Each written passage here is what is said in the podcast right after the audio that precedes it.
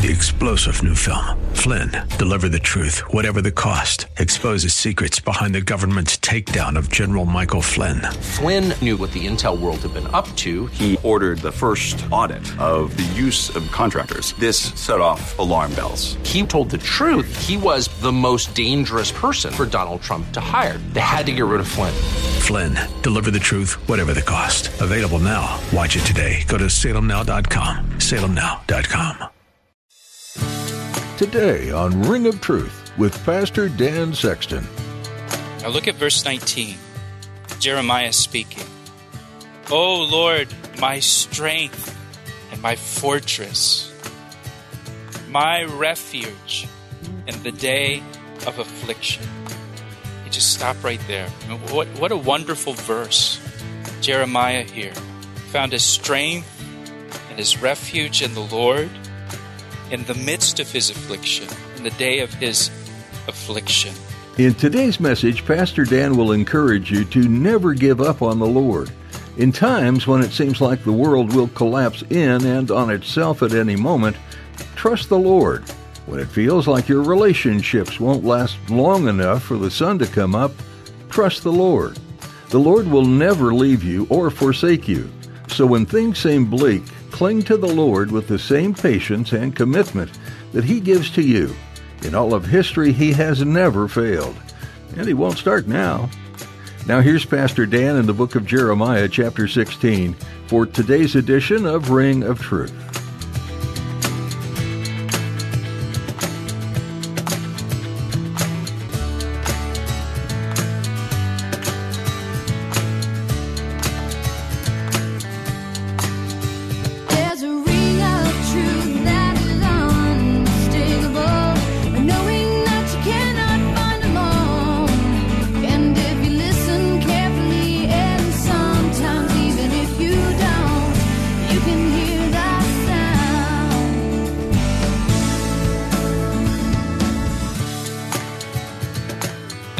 Of course, it comes as no surprise because God warned them over and over in the law of Moses uh, that if they do rebel against him and they forsake him and they go after other gods, he's going to remove them from the land. You know, God brought them out of Egypt. He brought them out of Egypt. He's the one who delivered them. They would still be slaves in Egypt if it wasn't for God. He brought them out. He brought them into the promised land. It was his land. He put them in that land, a land flowing with milk and honey. And so he has a right to remove them from the land and take them out. And that's what he does. They're not following his rules. They're not walking in his ways. They refuse to repent. They refuse to turn. And so God's going to send them out of the land and he's going to send them into Babylon, he says here, where they can serve other gods night and day. And the idea here of what God is saying is, you know, you, you want to serve other gods, then I'm going to send you into a land where you can serve those other gods night and day and just indulge your desire, all that you want there. And listen, if we're stubborn enough, if we're stiff necked enough, God will give us what we want. He'll give us what we want. He'll let us have our way. But look what it says here. Look what it says. It comes at a very high price. It costs us the favor of God. God says, Where I will not show you favor.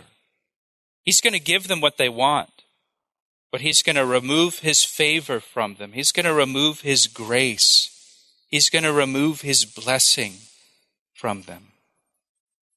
You know, it says in the Psalms, talking about the children of Israel and their constant uh, rebellion against God and their constant, you know, hard heart and stiff neck against God.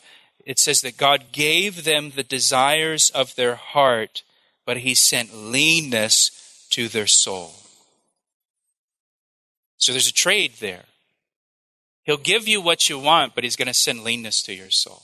He'll give you what you want, but He's going to remove His favor. Your relationship with God will suffer. You'll no longer have His grace. You'll no longer have His favor. You'll no longer have His hand of blessing upon your life, but you'll get what you want.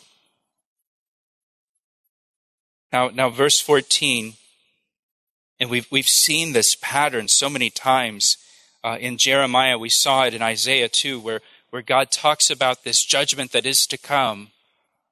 And then it's like he can only talk about it for so long, and he, he's got to he's got to say something encouraging.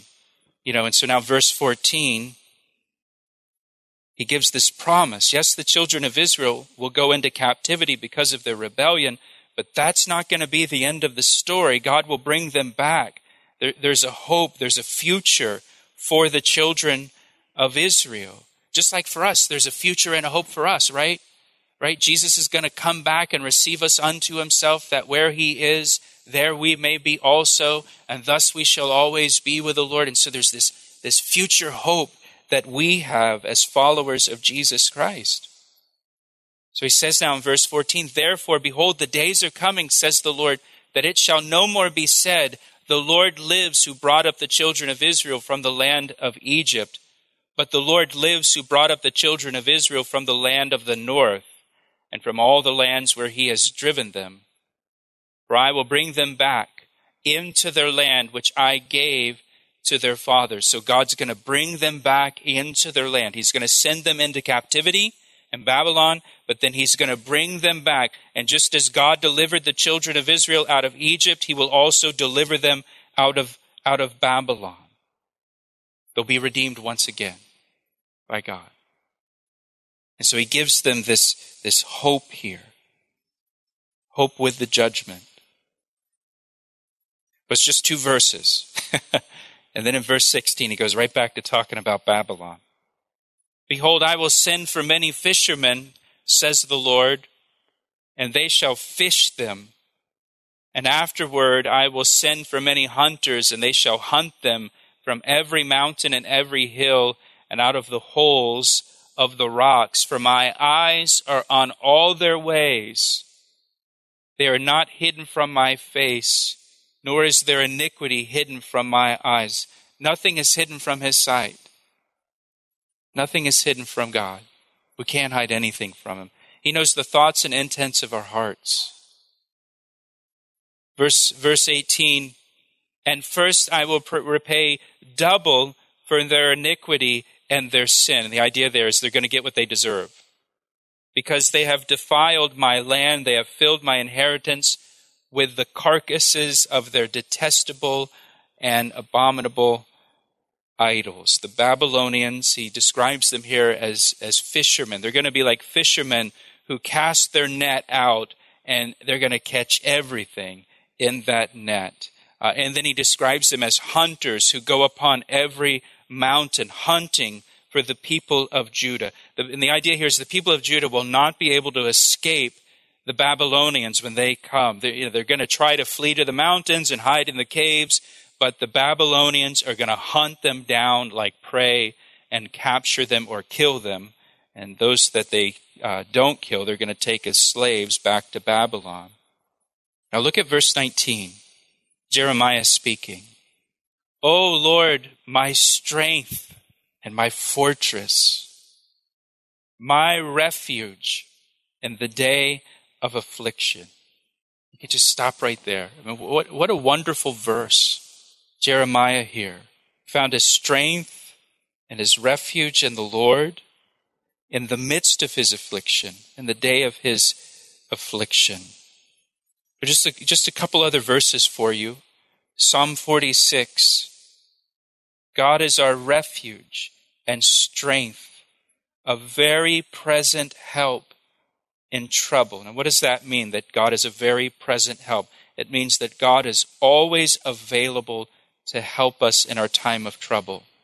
He's always right there, ready to jump in when we ask Him and help us. He's waiting, He's standing by, waiting for us to ask Him to help us in our time of trouble.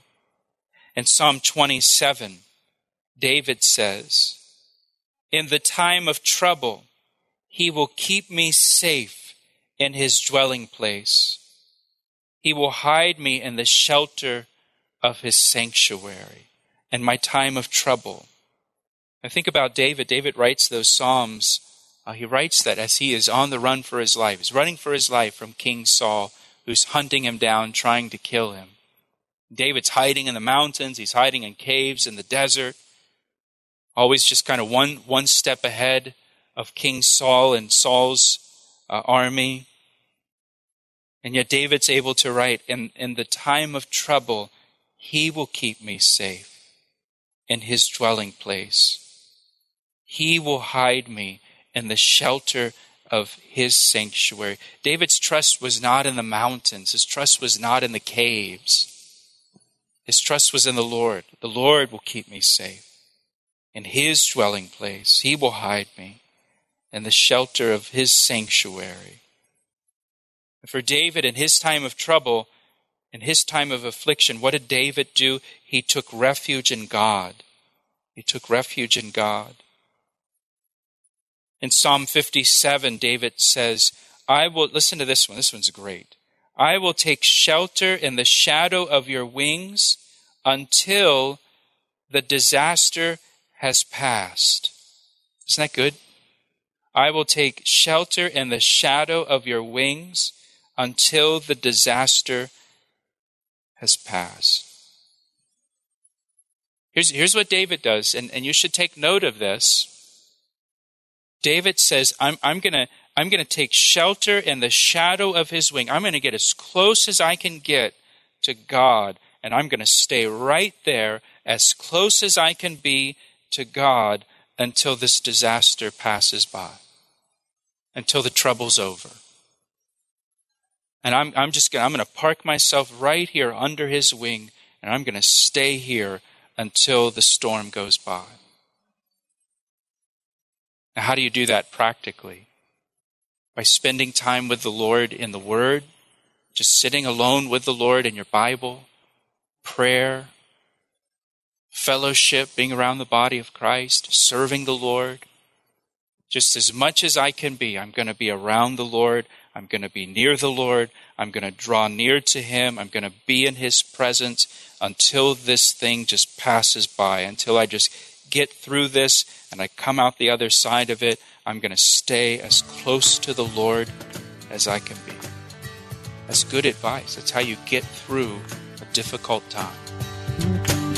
We'll return to today's edition of Ring of Truth with Pastor Dan Sexton in a moment. But first, Pastor Dan would like to extend a special invitation to our listeners. If you've enjoyed the messages on Ring of Truth, I'd like to personally invite you to join us this Sunday at Calvary Chapel. We're located in Columbia, Maryland, just five minutes from routes 29, 95, and 100. I'd love for you to come be part of our time of worship and Bible study this weekend at 9 or 11 a.m. I always enjoy meeting listeners of Ring of Truth, so please be sure to introduce yourself to me after church. To find out more information and to get directions, visit our website at calvaryec.com. Thanks, Pastor Dan. That website again is calvaryec.com. We look forward to seeing you. Now, back to today's message. It's how you get through the storms of life that come. And here, Jeremiah, look what he says again in verse 19 The Lord is my strength. You know, when, I, when, I'm, when I'm weak, when I'm discouraged, we've seen that with Jeremiah already, where he's just been discouraged, where he's been heartbroken, uh, where he's, you know, the people, remember the people of his own hometown were seeking to kill him, and David is, or I'm sorry, uh, Jeremiah is just left kind of alone you know, this, this kind of this lone voice out there in the wilderness. And here he says, The Lord is my strength. When I'm weak, when I'm discouraged, when I can't go on, the Lord is my strength. He's my fortress. He's my stronghold. is my place of safety. That's what that means. The Lord's my place of safety, my place of protection. The Lord is my refuge. Literally, the word here, my refuge, it literally means my place of escape, place I flee to in the day of trouble, place I run to for shelter in the day of trouble. And what about you? What about you? What's your refuge in the day of trouble? What, what's your place of escape when troubles come? Is it television? I just escape sitting in front of the TV or the internet or a bar or beer or exercise or food or sports? What's your place of escape? How do, how do you just disconnect? Man, when I'm overwhelmed, how do you disconnect? How do you escape?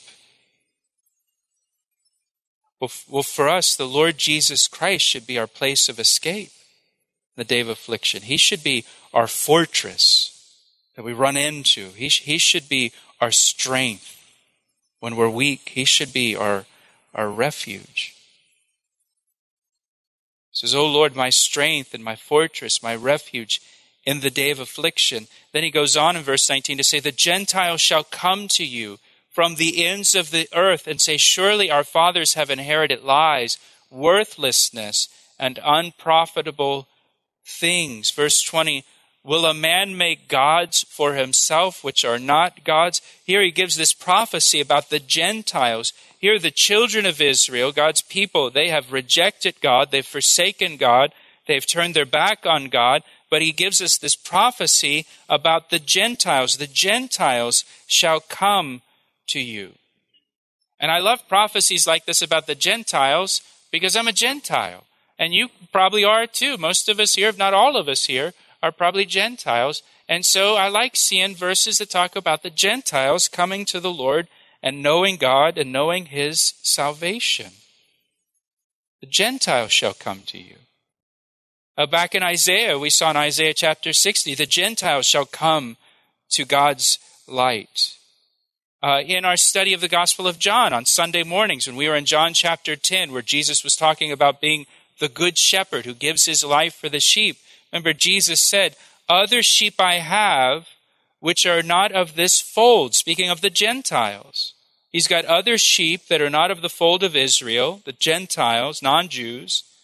Them I must bring, and they will hear my voice, and they will be one flock, the church, you know, made up of believing Jews and believing Gentiles.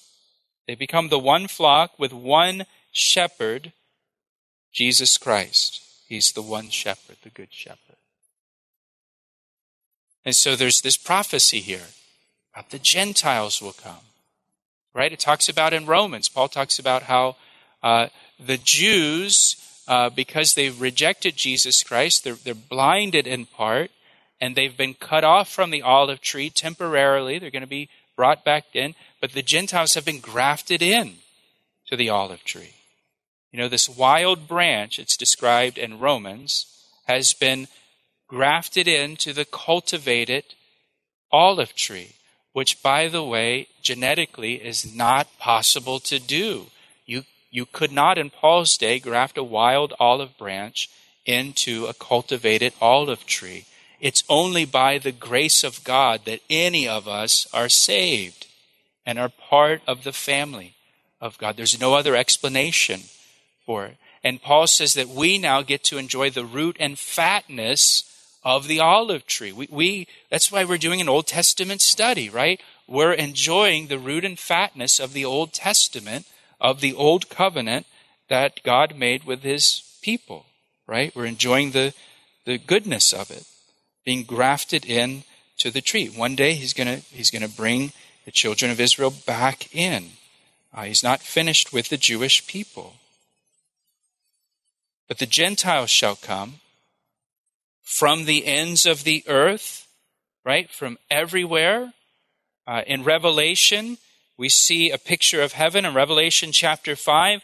We see the people of God gathered around the throne of God, and, it, and we're told that there are people out of every tribe, tongue, people, and nation gathered around the throne of God and the throne of the Lamb, Jesus Christ, worshiping Him for redeeming us to Himself by His blood. So there's going to be people there out of every nation, every tribe, every tongue, every, every people from the ends of the earth. And look at what they say. The Gentiles will come and they'll say, Surely our fathers have inherited lies, worthlessness, and unprofitable things. This, this will be their testimony.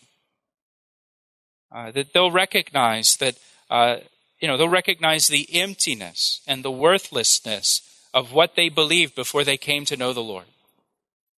Right? And probably for some of you, uh, you know, you can look back on your life before Christ and you just see the worthlessness and the emptiness of the things that you believed.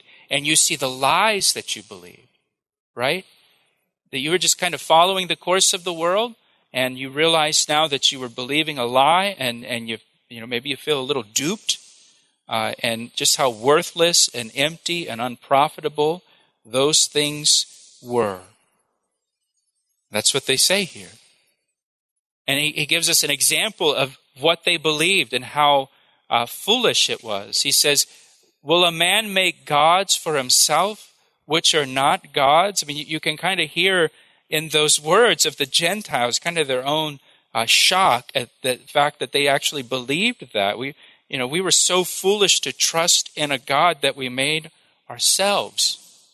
What kind of God is that? If you make it yourself, what can it possibly do for you? And then they're kind of saying here, we were, we were that blind that we actually believed in a God of our own making. Therefore, behold, I will this once cause them to know. I will cause them to know my hand and my might, and they shall know that my name is Jehovah. Speaking of the Gentiles. God promises in verse 21 to reveal himself, to reveal his power and his greatness to the Gentiles. And that revelation has come through Jesus Christ and through the preaching of the gospel throughout the world. And all over the world, Gentiles, non Jews, are coming to know the, the power and the greatness and the name of the true and living God, the name of Jehovah. Isn't that great? That here, you know, we're reading something that is, you know, 2,600 years old, this prophecy. And we all are part of the fulfillment of the, that prophecy. You know, we are the Gentiles who've come to the Lord. We are the Gentiles who've come to know the name of the Lord God, Jehovah, and his Son, Jesus Christ. We are the ones who've experienced his power, right? In our own lives. You know, Romans chapter 1 says that the gospel is the power of God. You know, when it talks about uh, God creating the stars in the sky and the heavens, that's described as his handiwork. But when it talks about saving you and saving me through the gospel, that's described as the power of God.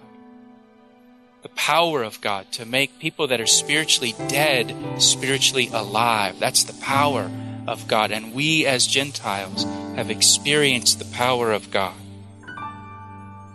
We've, we've come to know His hand and His might and His name, right? Jesus Christ, the name above all names. He asked me how I know, and I say it rings truer than the finest crystal.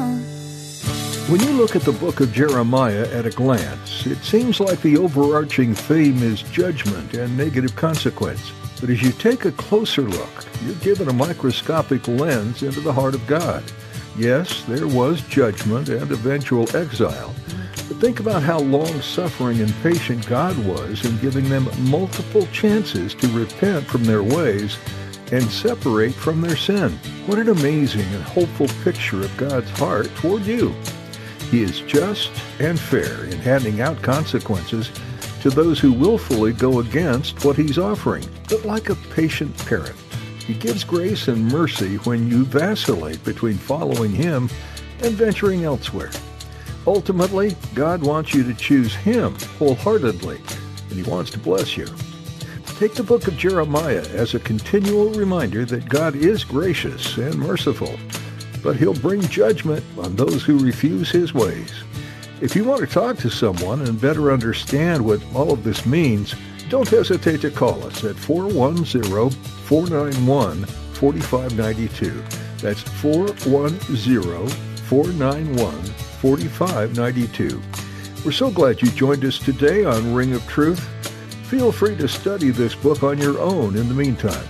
In our next edition, Pastor Dan will share more from the book of Jeremiah and provide a deeper understanding of how to apply it to your life here on Ring of Truth. I see the signs and I recognize the